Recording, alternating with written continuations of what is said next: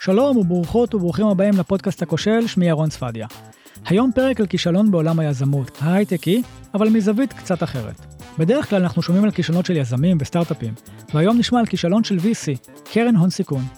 ננסה ללכת למאחורי הקלעים של קרנות ההשקעה, מעבר לתדמית היוקרתית ווסטים של פטגוניה, ולהבין את הדינמיקה ומה קורה שם בקרנות ההון סיכון כשנכשלים. איתנו היום מיכל מיכאלי. אני מנהלת הפיתוח הכלכלי הבינלאומי של תל אביב, בעצם עירנו האהובה, אה, במנהלת עיר עולם ותיירות, שהיא תאגיד עירוני וחברת הבת בעצם של עיריית תל אביב, שאחראית על כל הפעילות הגלובלית. ובמסגרת זה בעצם אני אמורה לייצר עוד פעילות כלכלית לעיר, בדגש על עבודה מול ההייטק, סטארט-אפים ועד חברות גדולות. אז בעצם כשתיירים באים ומתלוננים פה על אה, מחיר הבירה, זה גם אנחנו. לפני שהצטרפה לעיר עולם ותיירות, הייתה מיכל המייסדת והשותפה המנהלת בחברת איווה ונצ'רס, VC שנשמע עליה עוד מעט. תהנו. ולפני שאני אולי ניגש לסיפור, למה את חושבת שלא מדברים הרבה על כישלונות בעולמות של VC? או, קודם כל זו תעשייה סופר סופר סופר שמרנית, סגורה, גברית, לבנה. זה כמובן משתנה קצת, אבל בגדול זה הקצה של כל מה שכאילו פחות טוב בטק. גם המודל, בוא, ממש בעולמות הכלכליים, זה לא המודל הכי טוב. יש שנים טובות, יש שנים איומות בממוצע, זה לא אחד הדברים. ועובדה שלא הצליחו עוד לשבור את זה, כי זה מאוד מאוד שמרני, מאוד קשה מהבחינה הזאת. אז עוד להכניס לזה כישלונות בכלל.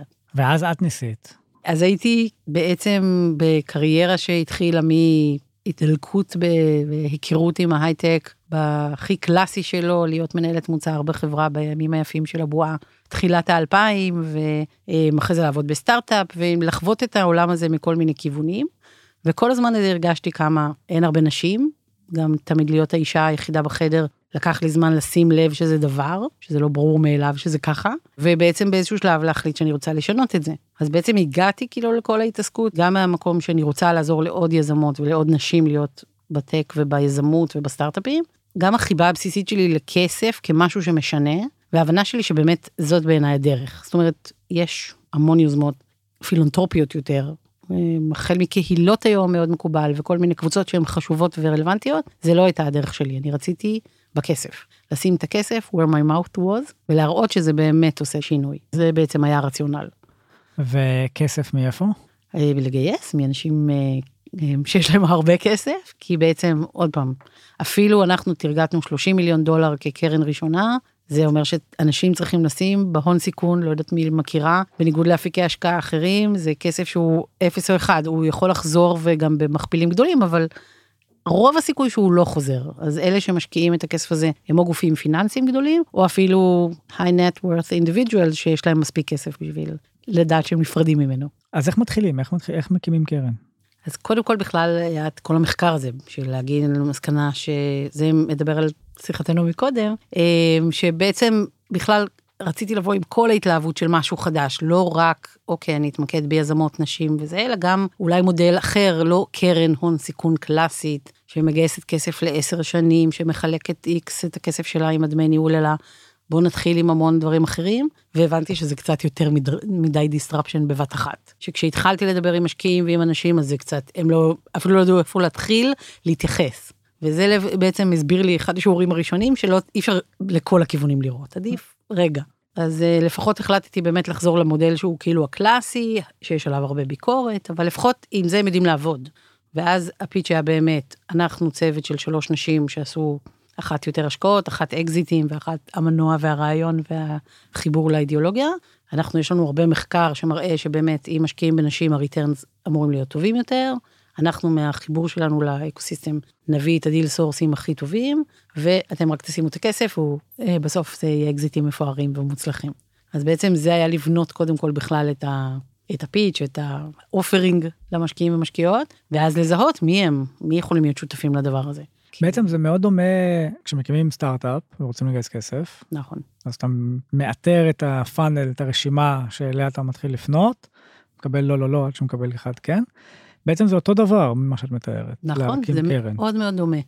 כי בסוף גיוס כסף זה למכור את עצמך. כי כל יזם ויזם תגידו לך שבתכלס אתה לא מוכר לא את הטכנולוגיה ולא את זה, הרי מדברים על הצוות, זה האנשים. אתה בעצם משכנע את האנשים שאתה זה שאתה יכול, הם יכולים לסמוך עליו, לשים אצלך את הכסף שהוא יצליח. אם זה בסטארט-אפ שלך או אם בקרן שלך, בגדול זה אותו דבר. ולכן לי זה אחר כך היה יותר קל לשבת מול יזמים ויזמות, ולא את כאילו מבינה אותם. לדבר בדיוק. אז ניסיתם לגייס כסף, ומה נכון. קורה? אז לקח גם זמן באמת למצוא מי ה... אותם משקיעים משקיעות שהתחברו לזה, שלא רק אמרו, כי באמת לפעמים כשאתה בא עם איזה סימן, כאילו לא רק סייבר או אה, פינטק, אלא כאילו היה לזה impact, אבל לא בעולמות ממש של impact, אז הם לא ידעו כל כך איך לאכול את זה, ואז כשהתחלנו נגיד, הפנו אותי המון המון לנשים מאוד עשירות בארצות הברית, אבל הן קורבן מנהלות את הכסף בפילנטרופיה. ואז ברגע שהם הבינו שמדובר במודל עסקי, קרן שצריכה להחזיר, זה אופס, עברתי ל business managers שלהם, ואז אתה נשקל מול המון אופציות אחרות, וכאילו כל היתרון היחסי נניח הוא לא רלוונטי. או יותר נכון, החסרונות שלנו, כקרן חדשה, פעם ראשונה, כמישהי שלא עבדה קודם עם המשקיעות שלה, אז זה נהיה מאוד בולט. אז קודם כל זה היה באמת להבין מי, מי הם, והעבודת רגליים המאוד קשה הזאת של עוד פגישה ועוד פגישה, שכל פגישה היא יכול להיות שמראש את יודעת שממנה ספציפית בחיים לא יצא כלום, אבל היא תחבר למישהו, או תגיד משהו שהוא פותח את הראש ועושה כיוונים חדשים. ובעיקר זה הנטוורק הזה, זה לטוות את הנטוורק שאחד מביא לשני, עד שיש מספיק אנשים שרלוונטיים. אבל עד כמה אתה צריך לפתח כל הזמן את הנטוורק בשביל שיצא דג אחד טוב, זה כל הזמן הפתיע אותי. וכמה באמת כאילו כל פגישה כזאת שלפעמים את לא מצפה ממנה לכלום והיא מדהימה, או הפוך, או את באה עם ציפיות בשמיים ויוצאת בגובה דשא מהאכזבה, זה דבר שלא הייתי מוכנה אליו, אני מודה. רציתם לגייס 30 מיליון דולר, כן. איך זה היה? קשה. בעצם גייסנו כמעט 7 מיליון דולר כבר מאנשים שהתחייבו לתת סכומים יותר קטנים, ואז היה אמור להיות לנו בנק, שהוא סוג של בנק, אה, מעין family office משוכלל כזה, שאמור היה להיות משקיע עוגן, התחייב ל-15 מיליון, ואז כבר היינו צריכים לעשות את מה שנקרא first closing ולהתחיל להשקיע, וממש אחרי חודשים ארוכים וטיוטות של חוזים, זה התפרק, מסיבה שלא הייתה קשורה אלינו גם בכלל. אה, וזו הייתה מכה ממש חזקה, גם זה היה אחרי שנתיים כבר שהיינו בנסיעות לארצות הברית ובגיוסים, וגם כבר אתה כמעט רואה את זה, ואז זה מתנפץ קצת. זו הייתה מכה, אז השותפות בשלב הזה, אחרי האבל הראשון, החליטו שהם מיצו ומספיק להם, אה, ואני לא סירבתי לוותר. ואז פשוט עם הכסף שנשאר, זה כבר לא כקרן, כי זה לא שווה בסכום כל כך קטן לעשות את כל האופרציה של קרן, התחלנו להשקיע כ angel group. אולי נסביר, יש פה גם אלמנט מאוד אישי, כי מהכסף שאת מגייסת נגזר גם כל שכר שלך. הניהול, שזה השכר. והעלויות של כל הדבר. והעלויות של כל הדבר הזה. אז כשמגייסים לא 30 מיליון דולר לקרן, אלא 7 מיליון דולר ל angel, אז מה קורה? אז בעצם אין כאילו משכורת מסודרת ו-X אחוז, אלא זה היה פר עסקה. וגם בעצם יותר מזה מבחינתי היה שאתה מקבל, אתה מגייס קרן, המשקיעים מתחייבים לכסף, ומאותו רגע הם יודעים שאין להם, התחייבו, ואתה מנהל להם את זה. לצורך העניין, יש ועדת השקעות, אבל פה ב angel group זה בעצם כל פעם בדיון. אני מביאה את החברות, מאתרת הרלוונטיות, שואלת מי רוצה להיות מתוך ההשקעות, ואז עכשיו להתחיל לשכנע על כל עסקה, מה שמאריך את הזמן מאוד, מה שמכניס שיקולים שהם לא בהכרח מקצועיים, כי נניח שאנחנו היינו בעלות המקצועיות הכי גדולה, אבל לא כל המשקיעים שלנו הם גם בזה, והם כן רצו להיות מעורבים, אז זה מאוד מאוד מייגע. גייסתם 7 מיליון דולר, 7 מיליון דולר, סליחה, וההתנהלות, גם נסביר, הרי כשמגייסים כסף אז משקיעים בחברה בסיבוב סיד לצורך העניין, ואז נכון. כשיש סיבוב הבא אז אמורים להוסיף נכון, אה, ולהשקיע פעם נוספת. בדיוק. בעצם כשמדובר על 7 מיליון דולר, זה לא הרבה. זה לא הרבה כסף. נכון. בעצם עשינו שש השקעות, ורק בחברה אחת עשינו השקעה סבב שני, כי באמת השק... הסבבים מתחילים להיות גדולים מדי ואין לך מספיק כסף להיות. בעיניי מה שהרגשתי כאילו את הפספוס זה באמת העניין האסטרטגי, כי רציתי לתמוך בחברות שיצליחו וימשיכו להיות שם, וכמו שאתה אומר, אני יודעת מראש שזה לא, אין לי מה להבטיח להם בהמשך. איפה פה היה הכישלון שלך? בכמה רבדים, כמובן. כמו שאמרתי, קודם כל באמת, מצד אחד אומרים שבשביל להיות יזם מצליח, אתה צריך גם לשים כל הזמן את הביקורת ואת הדברים בצד, אבל לעתים אני חושבת שאולי טיפה חלק מהדברים צריכה יותר להקשיב, ולא תמיד לדעת שאני ממשיכה קדימה בכל הכוח. כי מה? כי מי אמר לך אחרת? לא, אני אומרת אולי אם הייתי רגע עוצרת אחרי המשבר הגיוס הראשון, וקצת, לא יודעת, מחכה שנייה, וכן מנסה להמשיך אולי למצוא שותפים אחרים. אה, לכל דבר יש מחירים ואתה יודע, חלופות, אבל, וגם זה חוכמה קטנה של הבדיעבד כידוע. ברור. אבל אה, מהבחינה הזאת, אז גם זה שכאילו רציתי כבר שנשקיע ונראה ונעשה, ו... ואולי כן היה צריך טיפה לחכות ולנסות ל- לגייס עוד, זה אופציה אחת. אמ, וגם גם בסוף, גם אחרי שכבר בסדר, כבר עשינו אותה, השקענו, נגמר הכסף, ולתחושתי מרחתי את זה יותר מדי, עד שבאמת אמרתי, טוב, זה הפרק הזה נגמר, צריך להמשיך הלאה. ולמה זה נמרח? כי נורא קשה להיפרד מהחלום ולהגיד לעצמך, אוקיי, עשית דבר באמת מדהים לסוגו, אבל הוא לא מה שזה, אז cut your losses, כאילו, וצאי, סוג של. אז מה היה הרגע הזה שבו הבנת? אחד הדברים שהכי אהבתי זה להכיר המון המון חברות וסטארט-אפים ולשמוע את הרעיונות האלה. ולפעמים בפגישות הראשונות אתה פשוט הרי מתאהב ברעיון, לא משנה אם אחרי יומיים אתה אומר בעצם, זה אולי לא הדבר הכי חכם או מתאים או רלוונטי, אבל זה חלק מהכיף והמדהימות של האקוסיסטם שלנו והאופציות, של המון המון דברים חדשים, וכשזה השיחות האלה נהיו, אוף, סטארט-אפ רוצה להיפגש, ואיזה באסה, כי אין לי מה להציע להם, אז למה לי בכלל להתחיל את התהליך שוב ושוב, פתאום הפוך, כי בתור קרן את מאוד מחוזרת, זה מאוד נעים. פתאום החיזור הזה הוא כאילו, תניחו לי, אז, ולכן הבנתי שזה לא הזמן. זה לא, סוג לא של מתאים. סטרס? ברור. ברגע שאמרת, אוקיי, אז אני, אני cutting my losses, אז זהו, החלום הזה... לא, אז קודם כל, כאילו גם היה זמן מה של להמשיך גם ללוות את החברות בכל זאת, אבל כן, באיזשהו שלב, כאילו, הייתי צריכה להפך, לעצור את זה כדי רגע למצוא מה הדבר הבא. כי יכול להיות שדבר, אה, אם הייתי מספיק, לא יודעת, לתחושתי, משכתי את זה יותר מדי זמן, אז גם רוקנתי קצת את האנרגיות שלי. אולי אם היה לי כוח להתחיל עכשיו סבב גיוס חדש מההתחלה, הנה, כבר הוכחנו, עשינו כמה השקעות, זה זה, אז אולי זה היה אחרת. אבל לא, הייתי צריכה איזה מרחק. להגיד, טוב, זה עכשיו כנראה לא, לא לעכשיו, אני צריכה משהו חדש שיגרום לי בבוקר לקום עם הניצוץ בעין. איזה מודלים חשבת לעצמך שכן אפשר לעשות, שהם לא VC במודל הקלאסי? אז זה לא היה כזה חדשני רק שלי. פגשתי בארצות הברית אה, גוף שקיים בהצלחה גדולה מ... אני חושבת ש... 2009 אפילו הם התחילו, אה, קוראים להם Golden Seeds, והם בעצם סוג של angel group ענקית. אז היו להם משהו כמו 500 אנג'לים בארצות הברית. מאוד מאוד מאוד מסודר. 80 אחוז נשים, and a few good men, כמו שהם אומרות. שהקימו ארבע נשים יוצאות וול סטריט, שעשו הרבה כסף והחליטו להשקיע בסטארט-אפים, והם פשוט בגלל שהן רצו לשפר גם את המיומנות שלהם, אז יש להם הן, א', הן אוספות כאילו אנג'לים שרוצים להיות חלק, אבל הן משתמשות במיומנויות של כל האנג'לים שבאים מתעשיות ומתחומים שונים, לתמוך בסטארט-אפים. אז יש להם database מטורף על האנג'לים שלהם, והם בעצם כל הזמן הם עושים מעין כאילו calling לסטארט-אפים להשקיע, ותוך כדי אנשים משתתפים גם ב due diligence על הסטארט-אפ, ואם הם, זה סטארט-אפ בתחום ה e-commerce, ואת יצאת בדיוק מ Marks & Spencer אחרי 30 שנה בזה, אז בטוח שתהיי בצוות. אז זה סוג אז של נניח. value added כזה מאוד. בעולמות ה-VC. כן, נניח. או משהו דומה למה שנעמי יש פה, שזה סוג של angel group נשית מאוד, שבעיקר משקיעות, שגם משקיעות אה, לאו דווקא בסטארט-אפים של נשים. ואמרת גם בהתחלה שיש דאטה, יש אה, מחקרים, אני מניח, ש...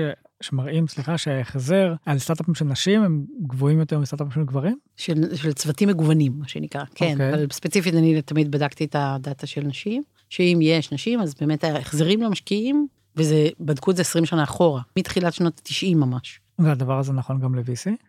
כן, כן, כן, כן. אוקיי. יש גם מחקר מהמם שקראו לו על המשבר של 2008, שדווקא לא דיבר על VC, אלא על, על אה, גופי השקעות, שקראו לו What if Lehman Brothers would have been Lehman Sisters, והוא מראה שבכל הבתים הגדולים במשבר של 2008, איפה שהיה טיפה צוות מגוון עם נשים, הם ניזוק- ניזוקו פחות במשבר הזה. ובאחוזים שאי אפשר כאילו להתעלם מזה. כי מה?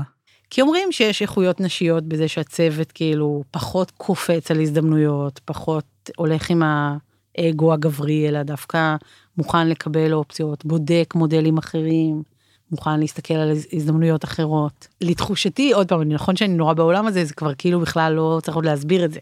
אה, ולראיה אתה יכול לראות שוול סטריט עשו מאוד עבודה לפני כמה שנים והחזירו נשים, שם יש מאוד אה, מגמה של נשים שהן בתחום ההשקעות בהתחלה, מתחתנות, פורשות לגדל ילדים ב suburbs, והם עשו תוכנית לקרוא לנשים כאלה לחזור לעבוד בצוותי השקעות, עם הצלחה מאוד גדולה. כי הם הבינו שיש להם ממש מחסור בנשים. נחזור ל- למה שהשאלה שאמרת בהתחלה על עולם ה-VC ולמה לא מדברים על כישלונות. יכול להיות שזה גם קשור, המגוון המגדרי כן. המאוד מצומצם שיש בעולם. שישה אחוז נשים אה, משקיעות. את חושבת שגם זה היה בתהליך שלך בגיוס הכספים? כן, אני חושבת שקודם כל, גם חלק מזה היה בהתלהבות הזאת של ההתחלה, ויש תחושה שאת מביאה משהו חדש מהמם, שגם הלכתי עם זה קצת מאוד בכל הכוח. גם נגד, אה, לא נגד, אבל כאילו מאוד ב... אתה יודע, נפנפתי בזה בכל מיני הזדמנויות, זה יצר איזה, כן, קצת התנגדות, אני חושבת. אה, אולי אפשר לעשות את זה טיפה יותר עדין. אוקיי. היום. אני זוכרת כמה שיחות עם אה, שותפים בקרנות ידועות ומובילות. ובאמת גם אני זוכרת שהיה איזה שלב שהצטרפה אליי בהתחלה נוגה השותפה הראשונה ורצינו שהשותף שהשלישי יהיה שותף. מהמם. והחלום שלי היה מישהו כזה שכבר מישהו בסוף הקריירה של ההשקעות שלו שמצד אחד גם מביא את הניסיון אבל גם בא ואומר הנה עשיתי את זה כל כך הרבה שנים ככה זה לא עובד הנה מהמם. לא הצלחתי עוד למצוא את ההוא אז ואז הצטרפה אורית. ואני מחבר את זה לאיזשהו רעיון שנתת, ששאלו אותך אה, מה השתנה בדרך והאם היה שלב בו סימנת לעצמך מטרה לחתור אליה. ושם ענית שהמון השתנה בדרך, אבל אני מרגישה שבכל שלב ובכל מקום שעברתי, כל מאבק או כישלון והיו לא מעט כאלו, הכינו אותי טוב יותר לדבר, לדבר הבא. אני חושבת שבעיקר הבנתי שהמטרה היא לעשות דברים שיש להם משמעות, שהם עושים איזה שינוי חיובי בעולם ומקדמים את הסביבה שבה אני פועלת. אם זה אנשים, או תעשייה, או חברות. השינוי לא חייב להיות ברמת פרס נובל. דווקא במקום הזה את מדברת על לעשות באמת משהו שהוא בעל משמעות, והקרן שאת רצית להקים באה לעשות משמעות ולתת את הבמה לנשים יזמיות או צוותים מגוונים, ומאידך יש את, ה, את הטכנולוגיה, את המוצר שבהם לעשות, וציינת קודם גיימינג, שזה לאו דווקא הדבר הכי משמעותי בעולם. ממש לא. כן. אז איך מיישבים את הדבר הזה? זו שאלה שהתעסקנו איתה הרבה והתלבטנו לגביה כי יש איזה חלום שאתה רוצה תמיד לעבוד במקום הכי נקי והכי חלומי ובאמת הלוואי שכל היזמות היו רק פותרות את משבר האנרגיה או המזון או מה שלא יהיה לא יודעת מה הכל מדיקל. אבל צריך היה לזכור באמת כאילו לשמור את העיניים על המטרה הסופית ובסוף בשביל להוכיח שהמודל עובד הייתי צריכה שלמשקיעים זה יעשה כסף. וגם עושים כסף גם מדברים שהם לא הכי כמובן שלא היינו תומכים בחס וחלילה פורנו או גיימינג או הימורים. וכאלה זה לא היה שאלה אבל גם על הדברים שהם כאילו לא מעלים או מורידים בחיינו האמיתיים אז אה, זה צריך היה להיות לא כל הדברים שתמכנו אחד היה נגיד אחד הסטארט-אפים היה לאנשים שנפגעים נפגעו אה, בפגיעה מוחית ועוזר להם להשתקם וזה. איזה כיף תמיד אתה מביא את זה בדוגמה סטארט-אפ אחר שעזר בתחום האופנה לסוג של שופיפיי באולמות האופנה בסדר אז יש חנויות גם למותגי אופנה אבל זה לא היה המטרה המטרה הייתה שהמשקיעים יבינו שכדאי להשקיע ביזמות ובסוף זה משפר כאילו לכולנו. כי אני כן מאמינה שכל היזמות האלה בסוף מביאות גם את ההסתכלות שלהם וגם את הצרכים שלהם לעולם כולו כל הדבר הזה. כמה את חושבת של VC ולדרישה הזו להחזר כספי, זה בעצם מקום שבו אפשר להשפיע. לא, ברור שיש להם השפעה, וברור שזה מכוון ברמה מסוימת אה, לדברים שיביאו הרבה כסף בהמשך. עובדה שיש כזה מגוון מאוד מאוד גדול, גם של גופי השקעה, אבל גם של חברות. יש כל כך הרבה תעשיות שאתה רואה דברים ואתה אומר וואו איזה שימוש מדהים לטכנולוגיה שאני לא יודעת אפילו אם זה התחיל בגלל זה או שימש סתם אפילו בעולם הרפואי שבאותה מידה אפשר להשתמש בזה לעולם הרפואי ובאותה מידה אפשר להשתמש בזה לעולם הלא יודעת מה אוטומוטיב. אני חושבת שבסוף אנחנו חיים בקפיטליזם והקרן צריכה להשקיע ולהרוויח בשביל שהיא תוכל להמשיך לממן גם דברים הזויים שאין להם שום שחר למען אבל זה לא אחריות שלה אתה יודע לקדם את המדע בשביל זה יש מדינה או מדינות או גופים כאלה שיש להם אחריות לקדם טכנולוגיה פר סה. וזה באמת האחריות אני חושבת שהאחריות של המדינה היא לקדם בכל התחומים האלה שהם פחות כדאיים לשוק. והיום בכובע שלך בעיר עולם ותיירות, את חיה קצת על התפר הזה. כן עכשיו זה ממש וזה אתגר של, של לסוגו ברור. אבל גם פה מה שחשוב לי זה באמת שוב לעשות שינוי ולהשקיע ולתמוך אפילו באותו סטארט-אפ קטן שעכשיו קשה לו בתל אביב כי השכירות מאוד יקרה והטאלנט עולה לו הרבה כסף אז אני אנסה לעזור לו בקשרים הבינלאומיים של העירייה ובחיבורים ללקוחות פוטנציאליים בעולם ועד אותם חברות גדולות שהן כאילו הכי מבוססות והכי יש להם הכל אבל אנחנו רוצים שהם לא רק יישארו וימשיכו לשלם ארנונה ושכר דירה אלא גם ישתתפו בלהכשיר תושבים ותושבות לעבוד בהייטק כדי שגם אלה שהם לא אני כבר לא אומרת נשים אבל בטח מדרום תל אביב וערבים ומבקשי מקלט ואחרים גם יוכלו ליהנות גם מהדברים המדהימים שהתעשייה הזאת נותנת. או ייתנו באמת חלק מהאחריות התאגידית שלהם, יעשו דברים בבתי ספר, אז כאילו... ואת רואה, את רואה שמה באמת הצלחות בכיוון הזה? כן, כן, כן. כדי כן. לשלב uh, מגזרים נוספים וכולי? לגמרי, אני קודם כל נורא נורא שמחה להגיד שהן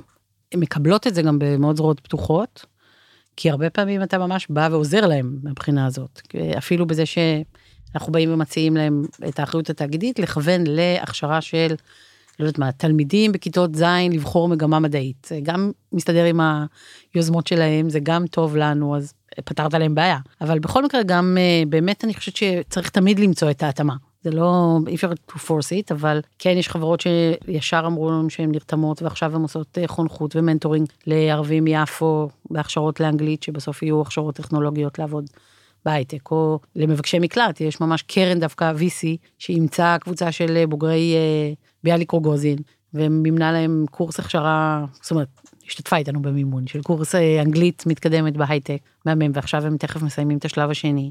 אז יש ממש נכונות. את חושבת לחזור? כן, זה, זה לא עוזב אותי בעצם, גם כי באמת לא הצלחתי את הדבר, ואני גם באמת מאמינה בזה מאוד, אני חושבת שעוד לא פיצחו את זה. יש, כשאת אומרת לא שינוי. פיצחו את זה, לא פיצחו מה? לא פיצחו את אה, השקעות בצוותים מגוונים? לא פיצחו את המודל שציינת קודם? גם וגם, אבל בעיקר את ההשקעות בצוותים מגוונים, כי אני חושבת שגם, אתה רואה שקורה כל כך הרבה, ואפילו אחרי שנתיים מטורפות כמו שהיו באקוסיסטם, ובסוף 12% יזמות כאילו בצוותים, או כמו שאמרנו קודם, 6% ב-VC. ב-VC, זאת אומרת בעצם עוד לא השתנה מספיק. אז עוד יש, צריך עוד את השינוי, עוד אה, נדרש פה זה, אבל לא יודעת בדיוק איך, יכול להיות ש... יכול להיות שכן צריך שינוי במעלה כזאת שהוא גם בזה וגם בזה. ציינת אה, לימודי אנגלית אה, שקרן מסייעת במימון, אז חושב שזה מסוג הדברים שהם עושים בהתחלה, בתיכון, בדברים שכאלו, אז זה מחלחל לאנשים, ואז נכון. כשהם יהיו בוגרות לגמרי. יותר, בוגרים יותר, אז זה יגיע. אז דווקא יכול להיות שאני חושב שמהמקום שאת היום, יש לך יותר נגיעה לעולמות האלו, מאשר אם זה קרן. של חינוך כאילו? או של, כן. של, אז... של, של, של השפעה לטווח ארוך. נכון. אבל אני חושבת שההשפעה, תמיד אמרתי גם, היא צריכה להיות מכל הכיוונים, מבחינה זאת שזה נכון שיש תמיד את מי שאומרים, טוב, אז בואו נתחיל עם הילדות בגן, או עם, או עם כיתה ט' שבוחרות, או ח' שבוחרות מגמה, וזה צמתים חשובים, ברור.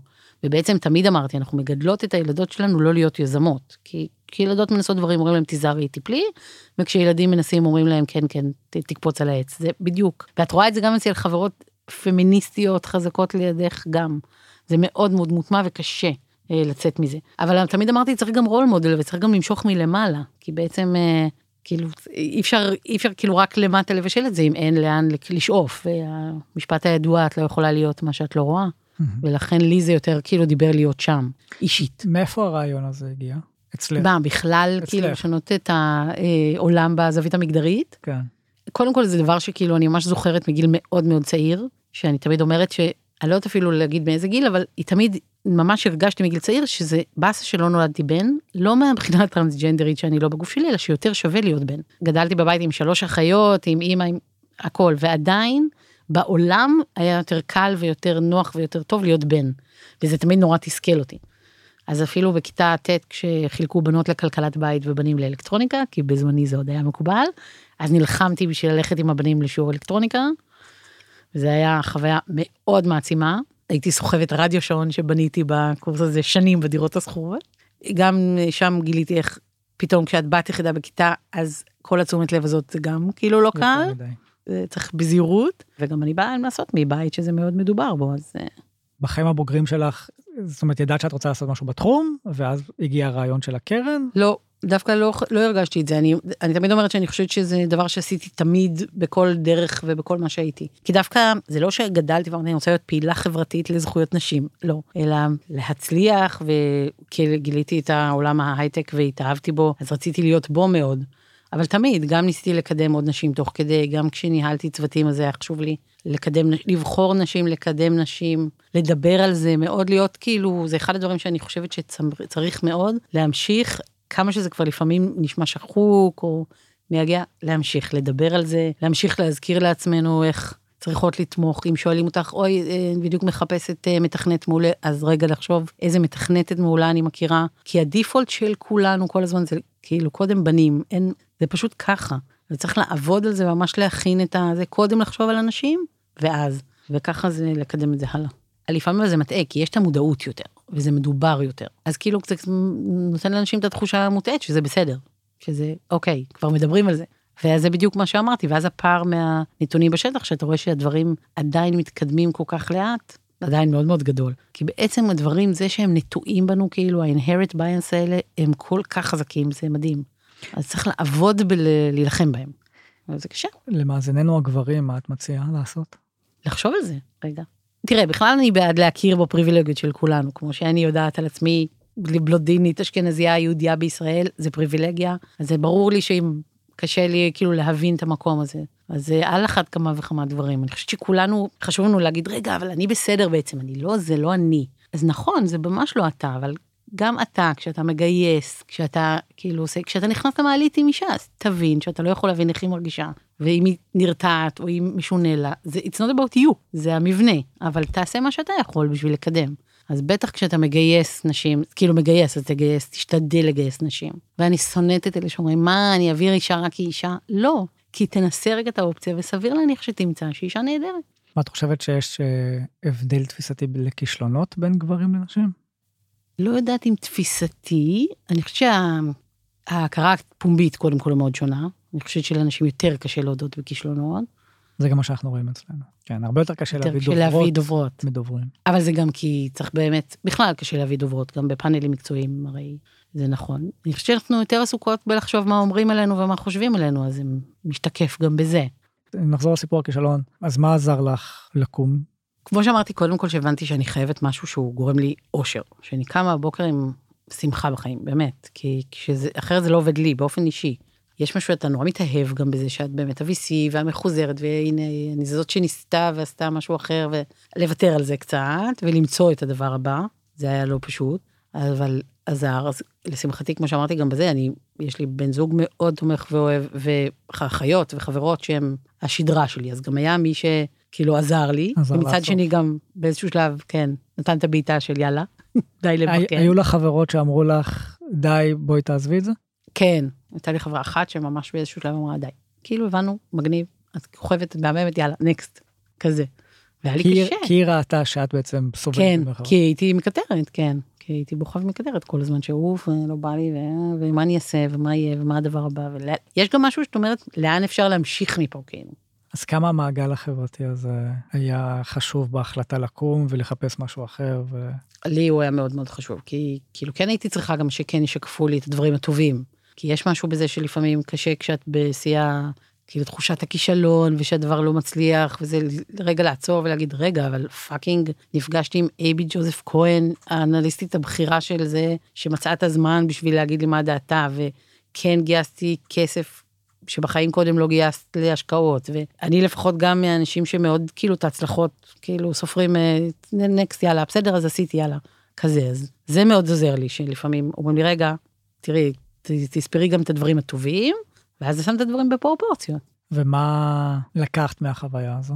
הוא מלא. א', אני מאוד. גאה בה, באמת, מאוד גאה שעשיתי את זה ושלמדתי כל כך הרבה, ממש, ואני אומרת, הרבה לקחתי שכל תהליך כמעט של משהו חדש כזה, שאת באמת נכנסת אליו עם כל התשוקה והרצון והידע, הוא מטלטל, אבל in a good way, כאילו באמת, אני- כמו שאמרתי, על לצאת מפגישות מדהימות, ובהתחלה שכל דבר שאומרים לך נראה לך האמת בהתגלמות פשוט, ולוקח זמן עד שאת מוצאת את המרכז שלך ומבינה מה לקחת ממה שאומרים, ומה או שהבן אדם אמר כי זה המקום שלו, או שזה פשוט בדיוק לא רלוונטי, ובעצם לייצר מזה את מה שצריך בשביל להמשיך הלאה, אז שגם זה כאילו לא באמת, ולא אותה פגישה מדהימה שאת יוצאת ממנה על עננים, שינתה את החיים, וגם לא באמת אותה פגישה המדכאת שגרמו לך להרגיש ש... שבאמת למה בכלל קמת בבוקר. שבסוף באמת מתוך כל הדבר הזה למדתי והמשכתי ואני באמת חושבת שהמון המון מהדברים האלה זה שיעורים ואת לומדת המון ואת לומדת עלייך איך הסתדרת עם זה ואיך בכל זאת יצאת מזה. אחת הפגישות שחיכינו לה במיוחד עוד יום בניו יורק וזה כבר היה ממש שבוע כזה לפני Christmas ומישהי ייבשה אותנו שעה וחצי אצלה בסלון ובאה סתם בשביל לעשות וי והתנהגה אלינו מכוער ויצאנו ממש בגובה דשא. אבל אז כאילו אמרת fuck אני עומדת באמצע ניו יורק ליד העץ Christmas המהמם ברוקפלר וכאילו ותכף אני טסה הביתה למשפחה וזה וואו. ליהנות. מהדרך. כן מאוד ליהנות מהדרך. גם אם קשה. גם כשקשה. גם כשקשה. דברים נוספים? בנות אה, בואו תעשו גם. קרנות סטארט-אפים הכל. מיכל מיכאלי, תודה רבה לך. תודה רבה ירון צפדיה. אז כמו שמיכל אמרה, אתן ואתם תנסו, תיזומו, תחוו, ואם תיכשלו, תבואו לספר על זה. כי מהם החיים האלו אם לא אוסף של חוויות? חלקן טובות, חלקן פחות, ובחלקן יש גם כישלונות. היכולת לדבר על הכישלונות האלו, להיזכר באפיזודות שונות, איפה הצלחנו ואיפה לא, להיזכר בחברים ובני בנות הזוג שאמרו את המילים הנכונות או את המילים הלא נכונות, היכולת הזו היא כנראה מה שעוזרת לנו להיבנות ולהיות חזקים יותר למול האתגרים שבהם עלינו. אז בואו, תנסו. תודה שוב למיכל מיכאלי על השיחה הכנה ולגוגל קמפוס על היכולת להשתמש בסטודיו הנהדר שלהם. אתן ואתם יכולים לעקוב אחרינו בפייסבוק ובאינסטגרם ובאפליקציות הפודקאסטים השונות. אני הייתי ירון צפדיה, ביי!